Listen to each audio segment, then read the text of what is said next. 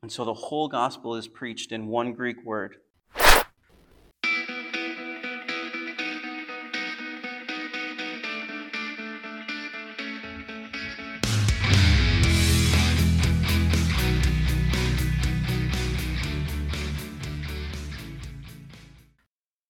You want to follow along? John chapter nineteen is where we're going to be. Uh, but before we dig into that, I want to give you some background, because the moment we're talking about tonight is the moment that everything's been leading to. Scripture has been pointing to this moment since Genesis chapter three. All right, so for thousands of years of human history, God has been trying to get our attention so that we would not miss the moment that is before us tonight. So I don't really have a big, long story to share, other than I remember one time I was driving as a kid. No, I wasn't driving. I was riding in the passenger seat as a child. But we were driving, and this gigantic, well, what seemed like a gigantic bird um, came and went right up against the windshield as it was swooping down. And I remember ducking my head, thinking that this, this bird was going to come crashing through the windshield, right? And then when I looked up, you know, we were okay. I feel like what we're talking about in Scripture tonight is kind of like that moment, in that it is really in your face if you're looking for it. You can't miss it. It is swooping down, and the wingspan is covering the whole windshield.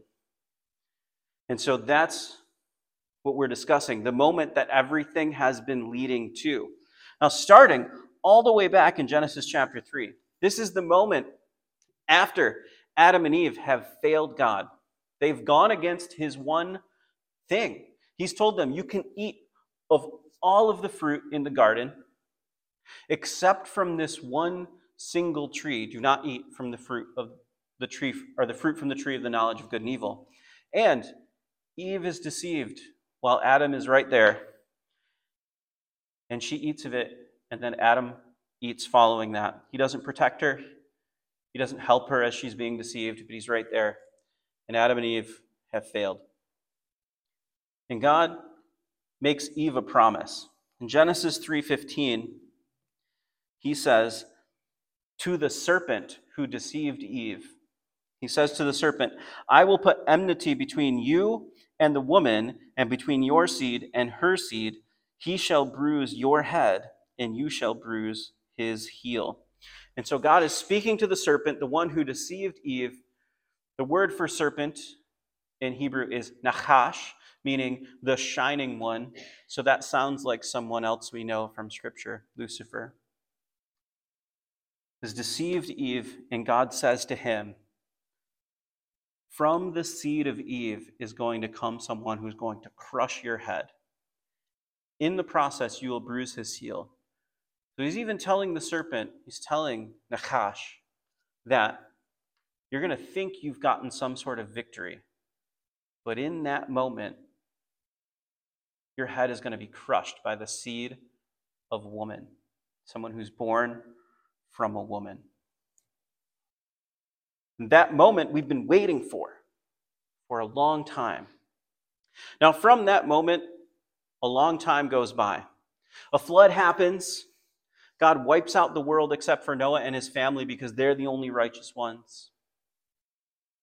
And we see after the flood, God tells the people to be fruitful and multiply, to go spread out, and they refuse God's direction. They all stay together and they build the Tower of Babel.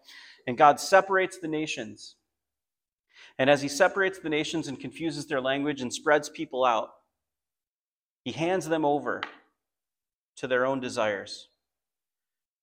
And as a generation or two goes by, God picks out one man, Abraham.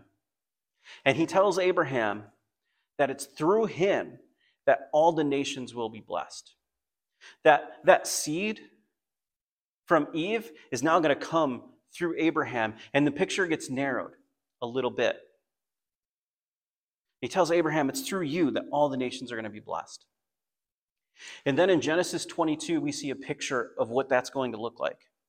Abraham, in Genesis chapter twenty-two, is told by God to sacrifice his son Isaac. And Abraham just does what God says. Now, even though Isaac is the one that God promised him would be the one that he would build a nation through, that all the peoples in the earth would be blessed through the nation that was built from Isaac, he tells Isaac to sacrifice, or he tells God to sacrifice Isaac. And Abraham doesn't question him. He just goes on the journey, and he takes Isaac up the ridge of Mount Moriah to the peak. On the way, Isaac says, "Where's the lamb?" And Abraham says to him, "God will provide one." And as they get to the peak of Mount Moriah, he ties up Isaac after building an altar and puts him on it, and he gets ready to sacrifice Isaac as God had commanded him. And as he's going down to strike Isaac with the knife, God stops him. The angel of the Lord comes and stops him and says, "Don't touch the boy." And he tells Abraham that his faith has been seen and tested. And in that moment, Abraham looks over and he sees a ram in a thicket, and they sacrifice the ram for God instead of Isaac on the peak of Mount Moriah. And Abraham names that place, "God will provide." Now, interestingly, he doesn't name that place "God has provided." He names that place "God will provide,"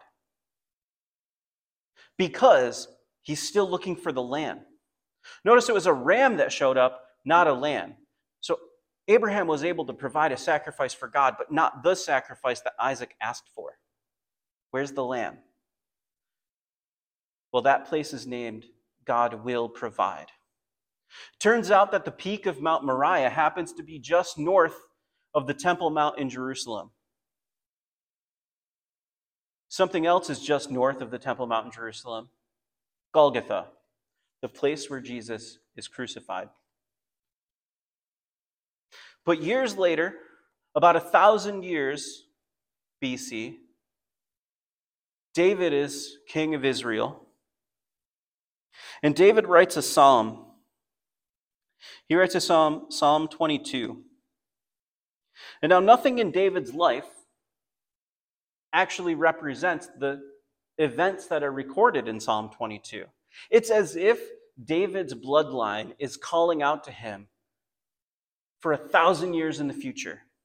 And he gets a glimpse of what his lineage means, because David is now the promised one from the line of Abraham, from the line of Judah, that is now promised for the Messiah to be the line that that seed from Eve comes from. And David writes this in Psalm twenty-two. In verse fifteen, he writes, "My strength is dried up like a potsherd, and my tongue clings to my jaw. You have brought me to the dust of death." He, he talks about extreme thirst and dry mouth. In verse seventeen, he says, "I can count all my bones. They look and stare at me," meaning there's such excruciating pain that he sees that he can feel every single nerve ending in his bones, or connected to his bones, crying out. And in verse eighteen, he says, "They divide my garments among them. For my clothing they cast lots." And he sees somehow in the future one of his descendants being in such pain that every single bone can be felt as it's stretched. And as that is happening, there is a group of people around that person casting lots for his apparel.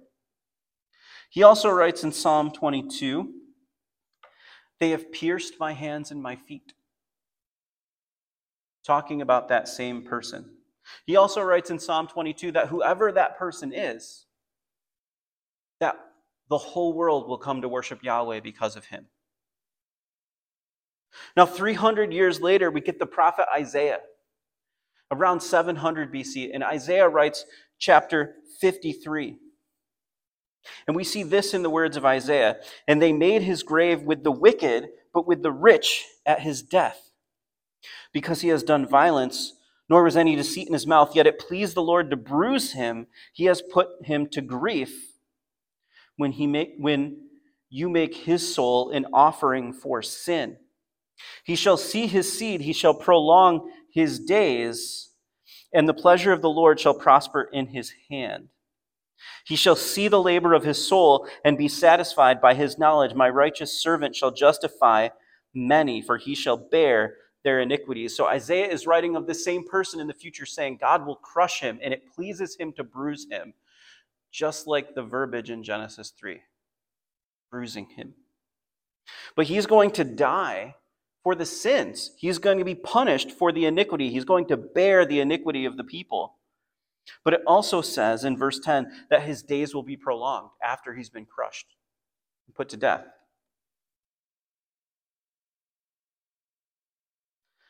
It's so amazing. It says in Isaiah fifty-three, he was wounded for our transgressions. He was bruised for our sin. The punishment that brought us peace was on him. And all of this was written seven hundred years before the events we're going to be reading tonight. What David wrote was written a thousand years beforehand. And what Abraham went through was about two thousand years before the events we are reading tonight. And as we're reading them, it's about two thousand years from the event that has happened. And so what happens is Jesus goes on trial. The Jews have brought him before trial before themselves. Then they brought him to Pilate to proclaim judgment, judgment on Jesus. They want him crucified. Pilate says he doesn't see any guilt in him. They bring him to Herod, and now they're back at Pilate because Herod won't pronounce judgment on Jesus. So they bring Jesus back to Pilate, and that's where we pick up in chapter nineteen. It says, so then Pilate, Pontius Pilate, took Jesus and scourged him. And the soldiers twisted a crown of thorns and put it on his head, and they put him on him a purple robe. And they said, Hail, King of the Jews, and they struck him with their hands. Pilate then went out again and said to them, Behold, I am bringing him out to you, that you may know that I find no fault in him. Then Jesus came out wearing the crown of thorns and the purple robe, and Pilate said to them, Behold the man. Therefore, when the chief priests and officers saw him, they cried out, saying, Crucify him, crucify him. And Pilate said to them, You take him and crucify him, for I find no fault in him. And Pilate refuses to find guilt in Jesus because there is none. But even with no guilt in Jesus, because of the uproar of the crowd and trying to keep the peace, he sends Jesus to get flogged. That's how chapter nineteen starts. And if you don't know what the flogging of the Romans was, let me explain it. You would get whipped thirty-nine times with a cat of nine tails. Typically a leather whip, and at the end of the whip were tied into it things like bones or pieces of metal or glass to make sure that it would scrape the skin off of you and make sure make sure it was extra painful as your skin opened up and poured out as the whip goes through. And Jesus has gone through that. And then they take a crown of thorns and they push it into his head. Now, just so you know what that looks like, I'll give you an idea. In this area of the world, there is a thorny wood called acacia wood. And the spikes can be like ten to fifteen inches long. And they're really sharp into a point. And they took that and they shoved it in Jesus' head, making sure he was extra humiliated and had extra pain because they're so cruel. For your further edification, acacia wood happens to be the exact same thing that every instrument that was made for temple sacrifice and tabernacle sacrifice, every piece of wood that was used for the instruments of sacrifice was made out of acacia wood. So the Ark of the Covenant, the bottom, was made of acacia wood and plated in gold. The table of showbread that was inside the temple that looked a lot like a table of communion, which had twelve loaves of unleavened bread and wine on the table as you walked into the temple for sac- after sacrifice. That table was made out of acacia wood. the same wood that was shoved into Jesus' head as he goes to be the sacrifice for all of us. Pilate hears the crowd yelling, "Crucify him, crucify him." And he refuses. He says, "I don't find any fault in him." But the Jews responded, "We have a law. And according to our law, he ought to die because he made himself the Son of God." Well, if there was ever any question about what Jesus said about himself, it's gone. Jesus said he is the Son of God. They're accusing him of the claims Jesus has made. They're right about this claim. He did claim to be the Son of God, which in the Jewish eyes, in their understanding, meant he's equal with God. He is God, is what he's claiming. And they call it blasphemy. And if you've blasphemed, the Levitical law says death is the punishment. Now, when Pilate heard that, heard that saying, he was more afraid. And he went again into the praetorium and said to Jesus, "Where are you from?" But Jesus gave him no answer. Well, interestingly, in Isaiah fifty-three, it also says that he was led like a lamb to the slaughter, and he did not open his mouth. And as all of this is going on, Jesus doesn't answer. And Pilate says to him, "Are you not speaking to me? Do you not know that I have power to crucify you and power to release you?" And Pilate makes a mistake that a lot of us make. He thinks he's the one in control. He thinks he's the one with the power, as if he's the one who gets to decide what goes on here. But Jesus corrects him quickly, and he answers, "You could have no power at all against me unless it had been given to you from above. Therefore, the one who delivered me to you has the greater sin." And so what he tells Pilate is, "You have no control over what's going on here. I do." And he wants this to happen because he knows it's what needs to happen for the sin of mankind, to fulfill Psalm twenty-two, Isaiah fifty-three, Genesis twenty-two, and Genesis chapter three. He knows he's the seed of Eve that's going to crush the serpent, and this is his opportunity to do it. And he knows in the process he's going to get bruised. But he also says something interesting. He says, "The one who delivered me to you has the greater sin." Now, this is interesting because we often hear that all sin is equal in God's eyes, and there's no sin that's greater than the other, um, as if every sin is judged equally. But Jesus says to the contrary here. There are sins that have different levels of awfulness or, or are more evil than others. Sin is still evil at any level, but Jesus is even saying that there's a degree of, of sin. So just to correct that theology a little bit. From then on, Pilate sought to release him, but the Jews cried out, saying, "If you let this man go, you are not Caesar's friend. Whoever makes himself a king speaks against Caesar." Isn't this interesting? The Jews were waiting for the Messiah to show up because they couldn't wait for a political leader to come and overthrow the Roman government. They wanted freedom from the oppression of the Romans. But when the Messiah shows up, they can't wait to serve him up on a platter to death because he didn't meet their expectations. Instead, they actually put Caesar on a pedestal. And they threatened Pilate with not being enough, allegiant enough to Pilate, or to Caesar. So when Pilate therefore heard that saying, he brought Jesus out and sat down in the judgment seat in a place that is called the pavement, but in Hebrew, Gabbatha. Now, it was the preparation day of Passover, and about the sixth hour. And he said to the Jews, "Behold, your king." And they cried out, "Away with him, away with him, crucify him." And Pilate said to them, "Shall I crucify your king?" And the priests answered, "We have no king but Caesar."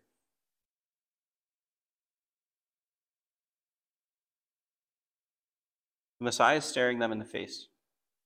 Jesus is right there. God in the flesh is standing before them, and they reject God and say that their king is Caesar. In the last chapter, they chose to release Barabbas instead of Jesus. And if you were here last week, you know that the church, one of the church fathers, Irenaeus, tells us that the name of Barabbas is Jesus Barabbas, Jesus Bar Abba, which means Jesus, son of a father, meaning a guy, man. And Jesus is son of God the Father. He's God. And it's, do you choose God or do you choose man? And interestingly, in this chapter, the same parallel exists. As Jesus, God in the flesh, is there, they choose Caesar instead of Jesus. So he delivered him to them to be crucified, and they took Jesus and led him away. Now, in, in some of the other Gospels, you'll note that Pilate actually washes his hands and says that he he he's not taking he's not taking the guilt for this. He's washing his hands of this. He doesn't want any part of it. He's handing over the decision to the crowd because he knows there's no guilt in Jesus. But nonetheless, he gives them over what they want to do, and he hands them Jesus to be delivered, to be crucified, so they took Jesus away. In verse seventeen, it says, and he, bearing his cross, went to a place called the place of a skull, which in Hebrew, Golgotha. The same place that Isaac went to when Abraham was told to sacrifice him. Interestingly, Isaac carried the wood for his sacrifice as well. Jesus bears the brunt of the weight of the cross too. Verse eighteen, where they crucified him and two others with him on either side, and Jesus in the center. Now Pilate wrote a title and put it on the cross, and the writing was, Jesus of Nazareth, the King of the Jews. Then many of the Jews read this title, for the place where Jesus was crucified was near the city, and it was written in Hebrew, Greek, and Latin.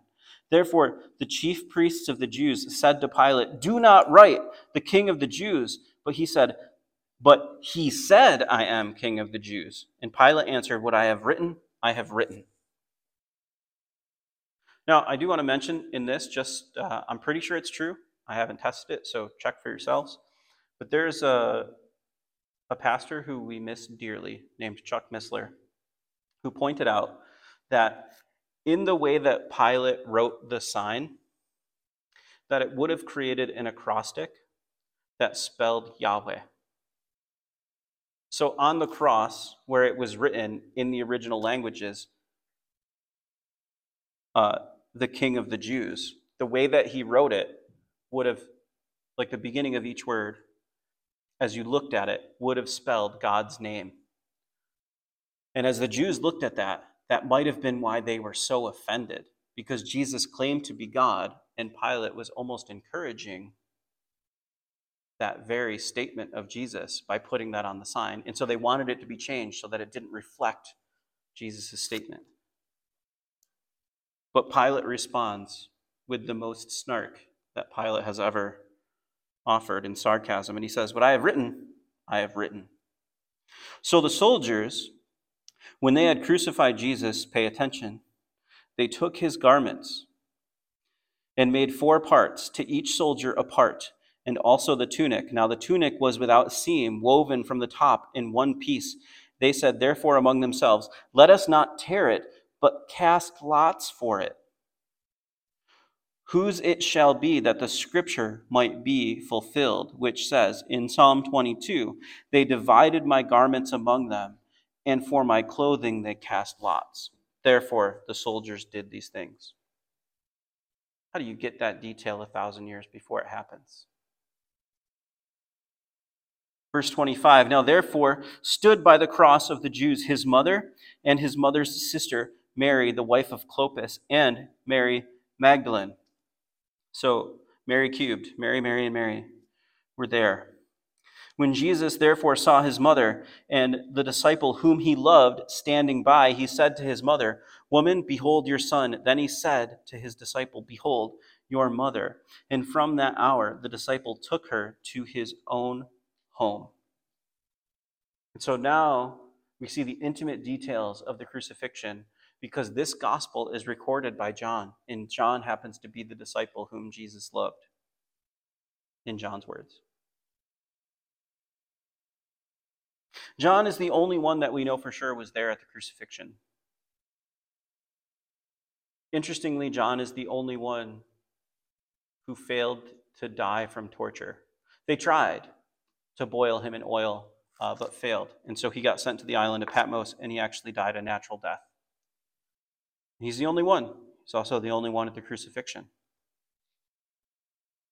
After this, Jesus, knowing that all the things that were now accomplished, that the scripture might be fulfilled, said, "I thirst." Now that's interesting. In Psalm twenty-two, talked about his mouth being dry like a potsherd. But David, through the lineage of him, he looks a thousand years into the future and even calls out the type of dry mouth and thirst that Jesus would experience on the cross a thousand years before it happens. So now a vessel full of sour wine was sitting there, and they filled a sponge with sour wine, put it on hyssop, and put it in his mouth. So when Jesus had received the sour wine, he said, "It is finished." And bowing his head, he gave up his spirit. Now, the word in Greek there that's being used for "it is finished" is the word tetelestai. It's the same word that we've found in ancient Greek receipts when a payment was made in full. Like if a land deal was completely paid in full, they would use the word tetelestai to show that the owner no longer owed the borrower anything because he had paid the debt in full. That's the word Jesus uses on the cross. "It is finished," tetelestai, paid in full. And upon saying that, he bowed his head and gave up his spirit, just also following what Jesus said, that nobody takes his life, he gives it up of his own accord. And that's the moment he claims that it's over, he knows the debt has been paid, and he gives up his spirit. What debt? The book of Romans tells us that the wages of sin is death. Therefore, the only payment that can be accepted by God for our sin is death. And death is eternal separation from God. The only payment God can take is death. And so, if we want to stand before God on our own two feet and tell him we think we can handle his judgment, and we stand before the throne of God on Judgment Day, if there's any sin in our account, the wage of that sin, the payment for that sin is death, ours. But in this moment, the gospel is preached. Because Jesus said, "paid in full." Meaning, you don't have to stand before God on your own because Jesus was willing to pay the debt for you. The cross represents death, a payment that can be made for your sin. And so you can stand before God and say, "Yeah, I know I'm sinful, but my sin has been paid for by the cross, by Jesus." He said, "paid in full." And so now you can judge me based on Jesus's righteousness rather than my own, because I've accepted the payment for my sin that Jesus paid rather than trying to pay my own debt to you, God. And so the whole gospel is preached in one Greek word, tetelestai. And therefore, because it was the preparation day that the body should not remain on the cross on the Sabbath, for that Sabbath was a high day, the Jews asked Pilate that their legs might be broken and that they might be taken away. So the soldiers came and broke the legs of the first and the other who was crucified with him. So because they had to bury the people before sundown so that they don't break the law, the Jewish laws of Passover, they ask for the legs to be broken so they can take the bodies down and prepare them. So the first two, the people on either side of Jesus, their legs are broken, But when they came to Jesus and saw that he was already dead, they did not break his legs, but one of the soldiers pierced his side with a spear, and immediately blood and water came out. Now that is a direct medical indication that he was absolutely dead by asphyxiation. In verse thirty-five, it says, "He who has seen has testified, and his testimony is true. He knows that he is telling the truth, so that you may know, or you may believe. For these things were done that the scripture should be fulfilled. Not one of his bones shall be broken." And they, and again, another scripture says, "They shall look on him whom they have pierced." Now, after this, Joseph of Arimathea, being a disciple of Jesus, but secretly, for fear of the Jews, asked Pilate that he might take away the body of Jesus, and Pilate gave him permission, so he came and took the body of Jesus. But Joseph of Arimathea was a member of the Sanhedrin. He was a wealthy Jewish man. Again, what it said in Isaiah fifty-three, that his grave would be with the wicked, that he would die with sinners. Jesus died between two criminals, but he would be buried with the rich.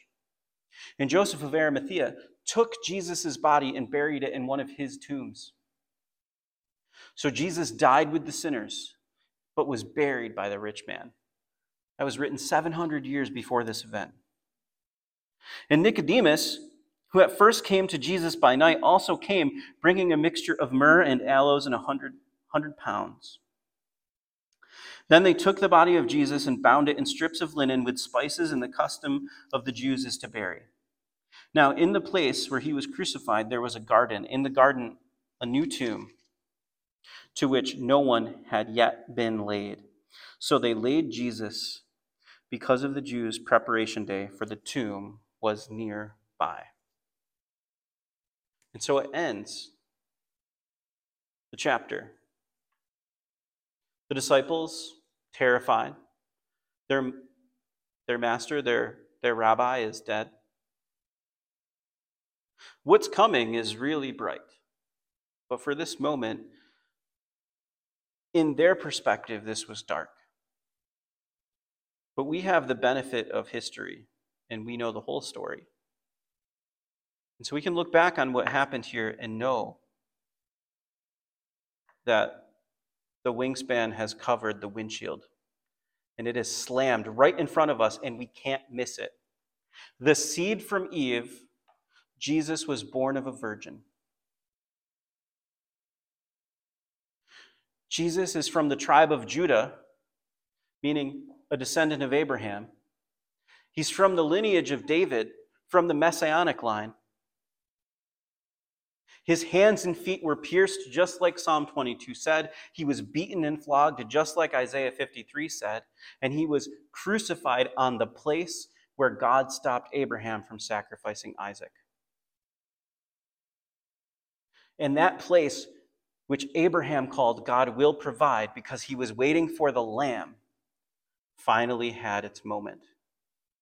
Because as John the Baptist called out when he saw Jesus by the Jordan River, "Behold, the Lamb of God who takes away the sin of the world." And the Lamb has finally been sacrificed on the spot where God said he would provide. And he happened to be crucified on Passover, the Jewish high holiday that represents a moment in Egypt where the angel of death was coming, but because lamb's blood was painted outside their door frames, death passed over them and they received life instead. On that same day, Jesus is crucified, and his last words on the cross are paid in full. The debt, the wages of sin, is paid, and it's paid for you and for me, and now the choice is ours. When we stand before God in judgment, how do we want to pay that debt? Do we think we've done good enough to stand before God in all of his perfection and righteousness and claim that we deserve to get in? Or will sin be on our account and the wage for that to be separation from him? Or will we be able to say, Jesus said paid in full. He paid for my account. Don't judge me. I know I'm sinful, but my debt's been paid. Judge me according to Jesus' righteousness. And you get in. The gospel in a word, tetelestai. The offer and the gift is laid out there for you, paid in full. The story has been told for thousands of years, pointing to this moment so that we wouldn't miss it when it comes crashing into us. And the picture couldn't be more clear. A man whose hands and feet were pierced, whose bones were stretched out to the point of pain, whose mouth was dried up from asphyxiation and thirsty, whose blood has been poured out and he's been flogged. And because of that man, the whole world has heard about Yahweh, just like was predicted by David in Psalm twenty-two. And that man offered payment for your sin and mine, paid in full. All he asks is for you to repent from sinful life and turn your heart towards him, and he'll give you the Spirit to live in the power of the Spirit to lead you to be more and more Christ-like. And so that on Judgment Day, you can stand before God and say, no, my debt was paid. The gospel. This is the day. This is the apex of history. And Scripture has been screaming for thousands of years, pointing to this event. And when it is recorded, God is asking us not to miss it. Because if we miss it, or we reject it, the alternative is to be separated from him when he's trying to reconcile a relationship with him. So the choice is yours, and we leave it to you. Who will pay your debt? You or Jesus? It's a free gift to you, but that grace cost everything. That moment was not cheap. It might be free to us, but the cost of grace is the flogging with the cat of nine tails and an excruciating death. That God who put on human flesh for us provided us that way out. And he was willing to take on all of that pain for you and for me. Don't reject it. Don't walk away from it. Understand it and turn towards it. And understand he wants your debt to be paid. So please make the right choice. Let's pray. Father God, thank you. I don't know if there's any other words to say, but thank you. You, you drew the picture for us. You asked us to see it. And then as you painted it so clearly on the cross, help us to make sure we don't miss it, that we remember it, and that we live because of it. Help us to not turn away from the cross, but turn to the cross. To leave our burdens, our sin, and an old way of life that's consumed with self there at the foot of the cross. And help us turn to you, to worship you in your story, because there is nothing worth worshiping more than you. You not only created us, you not only saw us in our rebellion, but you took action and gave us a way out. You gave us a way out from our failure as we took and bore your image that you created us in, and we stained that image with sin. You gave us a way to clean that stain through the cross. Help us meet you there. In Jesus' name, amen.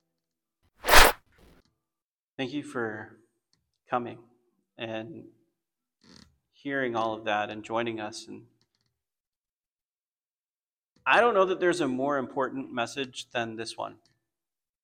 The cross. It's our entire faith points to it. Our entire future of eternity rests on it. It's the thing we can't miss. And so, if you're listening and you were here, if you need to make a commitment, we'll be up here. Pray with us after the service. If you're someone who's listening to the recording and you feel like you've lost or gone astray or you've never heard it before and you need the cross, go to Jesus. It is the most important thing in human history. It reconciled us to the creator of the universe. Don't miss it. And come back next week for the rest of the story.